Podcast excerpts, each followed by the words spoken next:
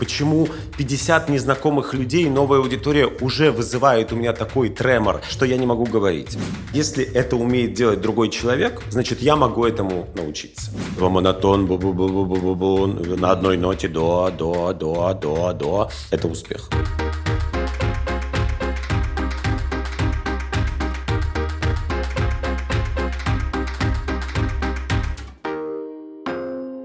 Всем привет! Этой осенью в бизнес-школе Лаба стартует новый курс на тему публичных выступлений. Перед запуском курса мы решили пригласить нашего лектора Андрея Бурлуцкого и обсудить с ним техники ораторского искусства, выступления и ошибки современных ораторов. Я Инна Чуд, главный продюсер бизнес-школы Лаба, и это подкаст «Умных любят». В целом я понимаю, почему наши редактора пригласили меня и Андрея, потому что у нас будет такой очень резкий диссонанс. Я плохо говорю, у меня постоянно теряются мысли, я не заканчиваю формулировки. Андрей, естественно, лучший э, тренер по публичным выступлениям в нашей стране. Э, не буду сейчас перечислять все регалии. Андрей, я рада с тобой познакомиться. И такой первый вопрос, наверное. Расскажи о себе, знаешь, не из формулировок, которые обычно встречаются у нас там в Википедиях или где-то в интернете. Вот как ты себя презентуешь? У тебя наверняка есть какие-то отработанные речевки, фразы, которые ты используешь. Вот расскажи о себе без этих речевок. Угу. Хорошо, добрый день. Я рад сегодня пообщаться с вами и рад пообщаться со всеми, кто нас слышит. Поймали вы меня в абсолютно охрипшем состоянии. Поэтому э, голос будет низкий, красивый, бархатистый. Такой радио-диджея, да.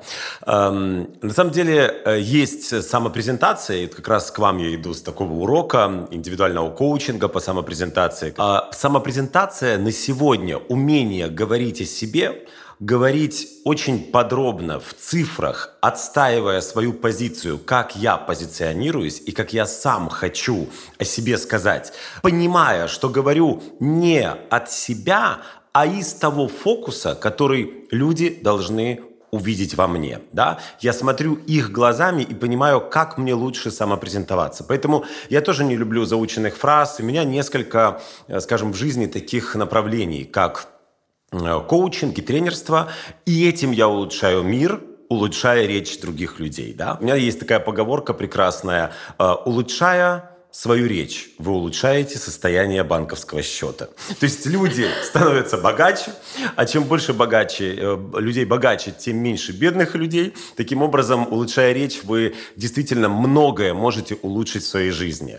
А вторая моя ипостась. Очень часто я озвучиваю ролики, рекламные ролики, телевизионные программы. И далее я travel-блогер. У меня достаточно успешный Инстаграм, в котором я рекламирую э, направления или лакшери-отели, с которыми я сотрудничаю. Это очень интересно, и на сегодня я посетил 83 страны.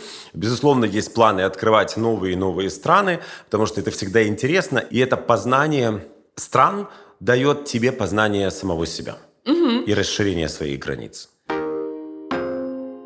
У меня сразу вопрос. А, мне кажется, где-то пару лет назад у нас такая культура возникла, многие стали выступать, э, говорить о себе в плане цифр, да, каких-то социальных доказательств, наверное, себя. Вот у тебя нет такого ощущения, что люди используют какой-то шаблон вот в публичных выступлениях, в своих лекциях, какой-то шаблон, который вот сильно ограничивает их и не дает э, право им как-то рассказывать о себе, ну, естественно, что ли. Все мы знаем, что нужно сказать сначала вот о профессиональном, о личном, потом там как-то завершить. Вот эта понятная структура такая есть. Вот как ты думаешь, а хорошо это или плохо, что такая структура есть, и многие ее придерживаются? Угу. А, блестящий вопрос, очень такой, знаешь, актуальный и наболевший для меня, как для профессионала, который постоянно слышит э, сотни и тысячи самопрезентаций. И здесь э, вопрос и ответ двоякий. С одной стороны, структура — это очень хорошо, потому что плохо, когда структура отсутствует. Угу. И плохо, когда Поверь, ты слышишь многих-многих людей, И они заново каждый раз начинают изобретать этот рассказ о себе. Угу. Каждый раз изобретается велосипед, и каждый раз появляются сбивки, зуботычины, паузы, недоговорки, фраз и так далее. И вот здесь хочется добавить структуры, чтобы человек вызубрил и чтобы у него был готовый продукт. Потому что очень часто к нам, э, я не знаю, там, на выставках, конференциях, в, на ивентах, на нетворкингах могут подходить люди. Да, здравствуйте, я вас много слышал, расскажите, пожалуйста, подробнее о себе. И вот здесь, ну, я... И все в этом духе. Угу. И, конечно же, в этом случае лучше иметь у себя в запасе этот продукт и сразу запускать этот файл аудиальный и рассказывать людям о себе четко, конкретно и для этой целевой, да, что ты хочешь донести. Поэтому цифры в самопрезентации – это сегодня ключевое, и оно дает очень хорошее масштабирование тебя как личности и того, чем ты занимаешься, твоего бизнеса. Без цифр ты можешь креативить, безусловно, но непонятно, кто ты, и непонятно, как тебя оценивать. А если угу. мы не добились в самопрезентации вау-эффекта, то для чего она была нужна? Потому что каждая презентация – это продажа. И если самопрезентация – это первая точка контакта, первая коммуникация, где у нас такой шанс произвести первое впечатление и дорого, да, желательно дорого продать себя, почему бы им не воспользоваться? Э, второй вариант. Мы можем идти в креатив. Для этого нужно, знаешь, э, очень много часов практики за плечами, чтобы каждый раз по-новому, с легкостью, жонглируя, рассказывать о себе, э, начинать с чего-то другого, да, забрасывать какую-то дикую мысль, которую ты потом раскрутишь, и она приведет к чему-то совершенно другому, и все скажут «Вау!». И по опыту могу тебе сказать, что лучше а, все-таки синица в руке. Лучше угу. четкая, структурированная, понятная, конкретная самопрезентация, которая даст тебе тот фидбэк, который ты ожидаешь. Скажи, а чем обычно грешат люди, которые вот только начинают э, публично выступать? Вот у них там, не знаю, 3-5 э, выступлений прошло, опыта еще мало. Вот какие самые такие распространенные ошибки? А, да, ошибки, ты знаешь, кроются не вот в этих пяти выступлениях, угу. а в опыте, который мы тянем однозначно из детства. И я вижу, что те, скажем, 30-40-летние люди, которые приходят обучаться а, публичным выступлениям, ораторскому искусству, а, бизнес-коммуникациям, потому что я сегодня не совсем за то, чтобы называть это так узко, я называю это коммуникациями, современными коммуникациями в самом широком смысле слова то все мы тянем какой-то, знаешь, из детства, возможно, опыт неудачный, да, возможно, кто-то зажался еще в школе, кого-то высмеяли и так далее. Мы тянем установки, э, ограничивающие убеждения родителей. Сиди тихо, будь скромным, э, не кричи на улице, не пой, что люди подумают, иди в свою комнату, здесь взрослые.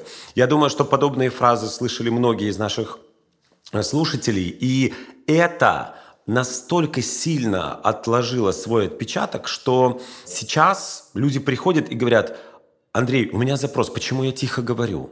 Почему я стесняюсь сказать на публике? Почему 50 незнакомых людей, новая аудитория уже вызывает у меня такой тремор, такое сердцебиение и такой ком в горле, что я не могу говорить? Да? А, кто-то приходит и говорит эм, о страхе, кто-то о зажимах, кто-то о отсутствии опыта, но все это об одном. Это оценочные суждения других людей, которые в нашем воображении мешают нам выступать.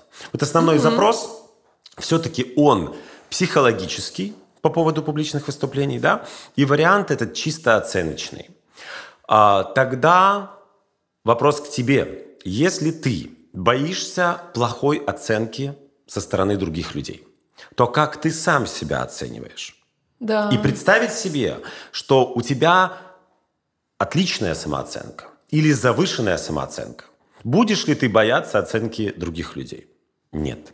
Значит, вопрос только в тебе и в работе над своей самооценкой. Угу. Вот в чем кроется э, боязнь и страх публичных выступлений, все зажимы в теле, все зажимы в голосе, А второй аспект – это, безусловно, работа над э, техникой речи. Техника речи – это четыре кита – дикция, орфоэпия, дыхание и голос. И когда вот эта техника отработана, и вы звучите профессионально, четко, чисто, грамотно выговаривая, дыхание бесшумное и э, голос способен выразить в интонации то, что вы хотите донести в своем месседже, тогда вопросов нет. Вы поработали над формой. Угу.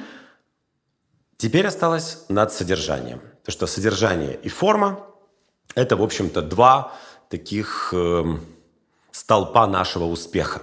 И я за то, чтобы, несмотря на обстоятельства сегодняшнего дня, когда форма победила содержание, и а, что угодно продается сегодня с успехом в яркой обертке, ярко упакованное, и люди согласны покупать упаковку, мало обращая внимания на то, что внутри, все-таки я верю в то, что умных больше, и что они прислушиваются к тому, а что внутри и какое содержание за этим.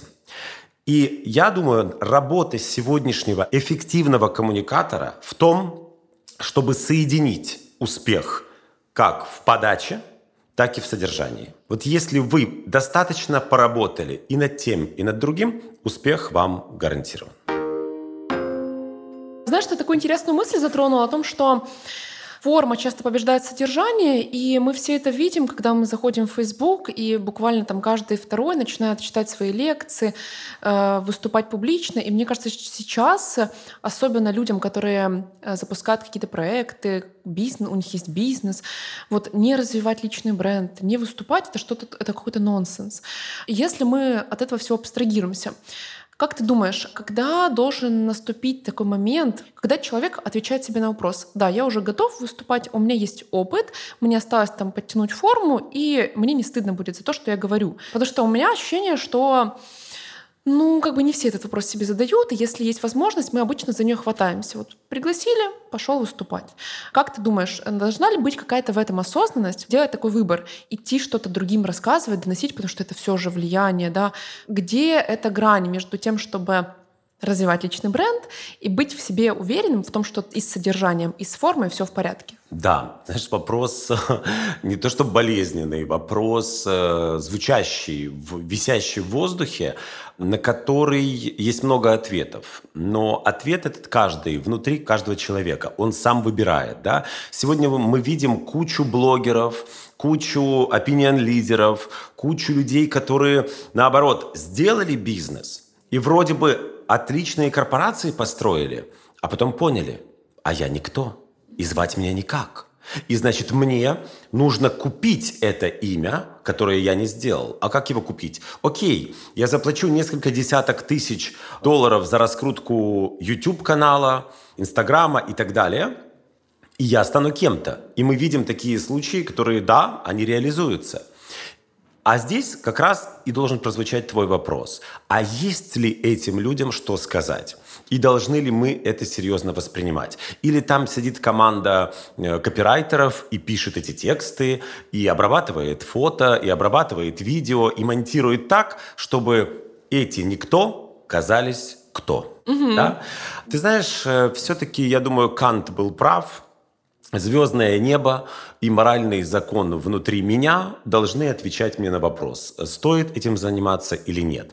Вот моральный закон внутри, он, конечно, страдает сегодня очень сильно. И э, вот как ты сказал, меня пригласили, и я пошел, это полбеды. А меня не пригласили, но я пошел. Вот где беда, понимаешь? И я купил это место, и я купил эту популярность, купил эту известность, накрутил этих ботов, или там, не знаю, что-то такое вычудил, и вот э, вроде бы в публичном пространстве я звучу, но на какой частоте, да, что я говорю. И ты знаешь, хорошо или плохо, но у каждого из этих э, псевдоспикеров или э, людей, которые э, назвались так, таковыми, у них есть своя аудитория.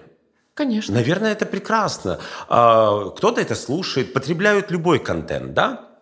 И трагедия времени заключается в том, что э, чем контент ниже по качеству, чем он примитивнее и проще, а, тем он более популярен. Потому что примитивизация сегодня, мне кажется, это такой тренд, который э, звучит очень сильно и мощно.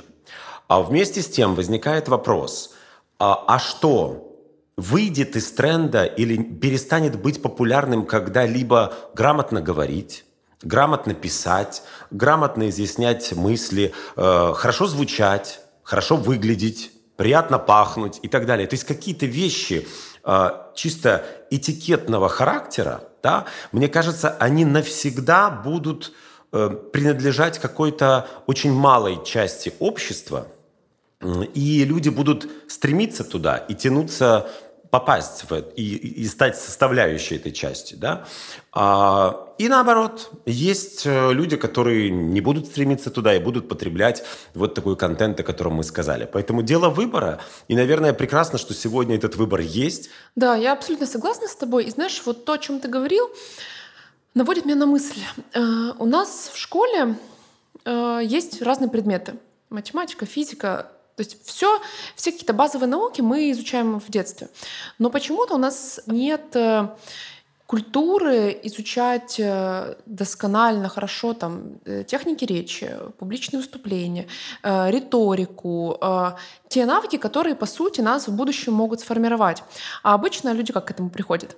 Вот опять же, появился шанс где-то выступить, что-то о себе рассказать, и, или, например, кто-то стал руководить кем-то, у него появились подчиненные люди, и только тогда вот эта потребность появляется.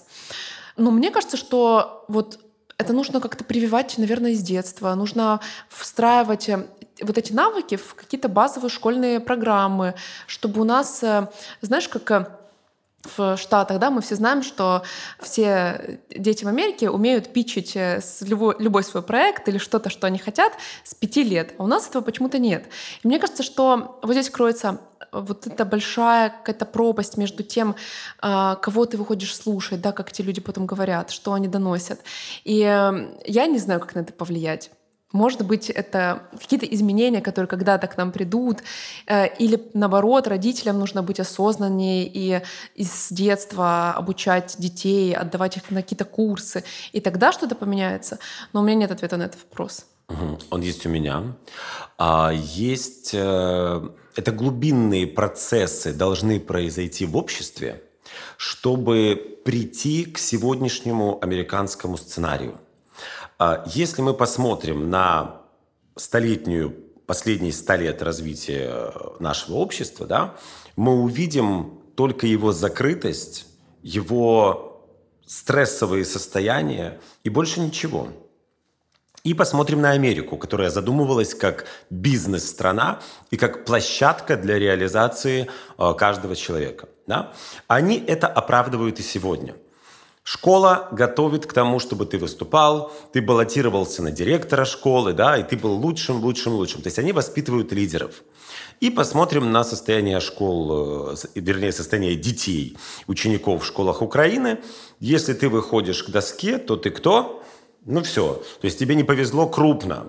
Ты вообще, то есть последний самый человек, тебя обсмеют, а, тебя там, я не знаю, унизят, оскорбят и так далее. Вот и вся разница. Поэтому здесь не дело в осознанности каждого, а дело в сумасшедшей незрелости общества для того, чтобы быть открытым. Потому что в Америке вот это вот «hi, hi, how are you», они сразу дают тебе кредит доверия, и люди, незнакомые на улицах, делают тебе комплименты. О чем мы говорим? Здесь, если кто-то поздоровается с тобой на улице, то ты шарахаешься в сторону и, что, и, думаешь, в чем подвох. Вот и вся открытость, да? Поэтому э, что говорить о том, что люди не умеют изъяснять свои мысли, если они не умеют поздороваться, если они не умеют сделать комплимент, если они не умеют принять комплимент? Это псевдоскромность э, постсоветская. И, а это тоже составляющая этикета – если этого нет, то, конечно, не знаю, 50 или 100 лет нужно нашему обществу, чтобы прийти к тому уровню доверия внутри, к тому уровню открытости, а, к тому уровню искренней заинтересованности в другом незнакомом человеке, а с чем он пришел, а что интересного он может мне рассказать. А может быть, это какая-то бизнес-идея, Может, это полезное знакомство. Может быть, э, что-то новое для меня, да, новая информация. И тогда мы будем это ценить, и мы будем легче, проще вступать в коммуникацию. Потому что сегодня момент вступления в коммуникации – это какие-то муки творчества. Да, это всегда сложно, это зажимы, это нервозность, это преодолевать что-то, да, преодоление в любом случае чего-то. Нет, все значительно проще, если овладеть, научиться современным коммуникациям, если ты уверен в себе, если твоя оценка достаточно, самооценка высока, то ты без проблем совершенно свободно вступаешь в коммуникацию с другими людьми, и ты получаешь от людей больше. Знакомства, коммуникации, бизнесы, а, расширение круга общения, расширение влияния, информации – это все легкость наших коммуникаций. А если у человека, вот ну, так бывает, нет какой-то харизмы, нет обаяния, а может ли он быть успешным оратором? Может. Зависит от того, как говорил Станиславский, над чем мы работаем. Если мы работаем над формой, над подачей, то можно сделать так, благодаря техникам, что человек будет казаться другим людям харизматичным, уверенным, успешным, презентабельным. Любое слово, да, что мы вкладываем в это понятие. Э, это чисто, как Станиславский говорил, ремесло. Ремеслу можно научиться – Э, талант – это дело другое. И тут мы не берем, сколько Бог отвесил кому э, таланта и чему нельзя научиться, да, каким-то таким э, обаянию. Да, вот обаяние, восьмое чувство, или есть, или нет. Туда бы я отнес и харизму, или есть, или нет. И все же есть технические моменты, вот как мы говорим, инструменты, как НЛП говорит, да, если это умеет делать другой человек, значит, я могу этому научиться. Вот это совершенно справедливо. Если Бурлуцкий, например, работал годами над тем, чтобы так выговаривать, так звучать, так изъясняться, значит, я могу этому научиться. Как угу. раз у Бурлуцкого. Это отлично. Поддерживаю. Знаешь, вот, грубо говоря, есть таланты, э, какой-то процент, а есть ремесленники. Понятное дело, что большинство из нас ремесленники. Вот и я так понимаю, что путь каждого э, человека, у которого нет этого э, природнего таланту, э, для того, чтобы классно выступать, рассказывать о себе, о каких-то других темах, по твоему опыту, чтобы хорошо выступать. Сколько времени нужно тренироваться перед зеркалом, и вот чтобы чувствовать себя просто уверенно, знаешь? Ответ здесь прост. Знаешь, э, люди очень хорошо понимают на метафорах, да, метафорическую речь, когда мы что-то предлагаем сравнить, и становится очевидным ответ. А скажи, пожалуйста, если мы пойдем в спортзал, кто быстрее накачается? Вот, вот тебе ответ, да? А смотря с чего мы стартуем. Угу. У каждого свой старт. Да? Чисто психологически у каждого разные зажимы, тараканы в голове. А, и я знаю эти запросы. Кто-то приходит и говорит, Андрей, я не боюсь выступать перед своим коллективом. Но как только чужая публика, другая аудитория, все, я не выхожу, я краснею, потею, зажимы в теле, ком в горле, я не говорю. Кто-то говорит, я боюсь очень боюсь выступать перед своими. Перед чужими мне вообще все равно. Кто-то боится и тех, и других. Понимаешь? И я когда собираю только эти запросы, я понимаю, что кто во что поверил, того, то и боится, да? Того и боится. Поэтому не совсем э, справедливо говорить, когда вы добьетесь успеха, или вот за два месяца вы обучились. Мы знаем, что навык отрабатывается позже, чем мы приобретаем знания. Поэтому сейчас мы говорим о том, чтобы взять и сделать своими качественные знания, которые перейдут в умения. Скажи, как вот с онлайн-выступлениями быть? Потому что одно дело, понятно, ты видишь публику, аудиторию, можешь с ней как-то работать. А если у нас, у наших лекторов очень часто такая проблема, что они сидят перед э, монитором, не понимают, как эти люди реагируют на них, особенно если ничего не пишут. Вот что ты посоветуешь тем, кто только в онлайне начинает преподавать? Это те же инструменты те же техники или это что-то другое? Вообще вопрос э, недополучения обратной связи от публики в онлайне, да, он, в общем-то, один из основных э, вопросов, краеугольных камней онлайн-выступлений. Что стоит сделать? Стоит нафантазировать себе их реакцию – не отрываясь от жизни, да. Но если я выстраиваю это позитивное будущее, что меня воспринимают хорошо, меня воспринимают позитивно, и я буду какие-то э, поинты устанавливать, какие-то реперные точки, точки проверки. Э, ребята, все окей, вы меня понимаете, я не очень быстро я очень медленно. Вот если ты не уверен, ты можешь это проделать и понять, на каком этапе ты э, можешь исправить свое общение с аудиторией. Я же всегда представляю это максимально позитивно, и я понимаю, что аудитория разогрета, она теплая, она доброжелательная, она э, между страшно и интересно выбирает страшно интересно.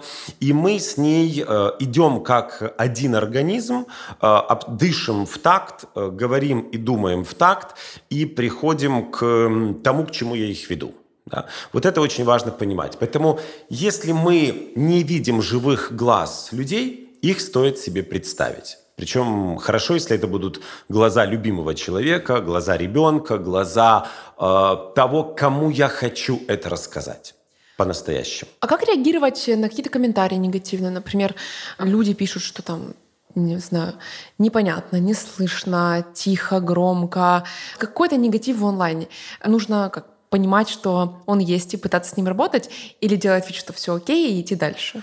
Э, делать вид никогда не стоит. Э, стоит разбираться и понимать эм, мотивацию этих э, месседжей, какая она может быть. Если тихо, громко, не слышно, она чисто техническая, конечно, это сигнал к тому, чтобы это исправить. Если мотивация, скажем, чисто оценочная, да, что ой, мне там не совсем понятно, о чем вы говорите, ну, это вообще не, не годится, ну, это не так, ну, это не работает. И вот такие вещи, а, их уже стоит обрабатывать с помощью техник работы с манипуляциями, э, техника работы с провокациями, со сложными вопросами, со сложными участниками. Это совершенно отдельная тема. Угу. Да? А, безусловно, она есть, и, наверное, каждый спикер или каждый выступающий в онлайне для себя находит какой-то путь общения и обработки. Но игнорировать однозначно мы не можем. Если мы игнорируем, мы с этим соглашаемся. Да? Поэтому всегда нужна какая-то реакция.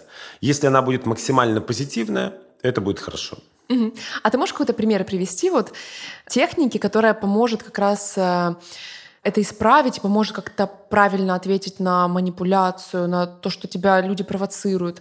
Вот быстро, как, какой-то, знаешь, такой прикладной пример для наших слушателей. Ты знаешь, мне никогда не пишут гадости, к сожалению, потому что там бы я разгулялся в этих техниках. И это не призыв мне их начинать писать.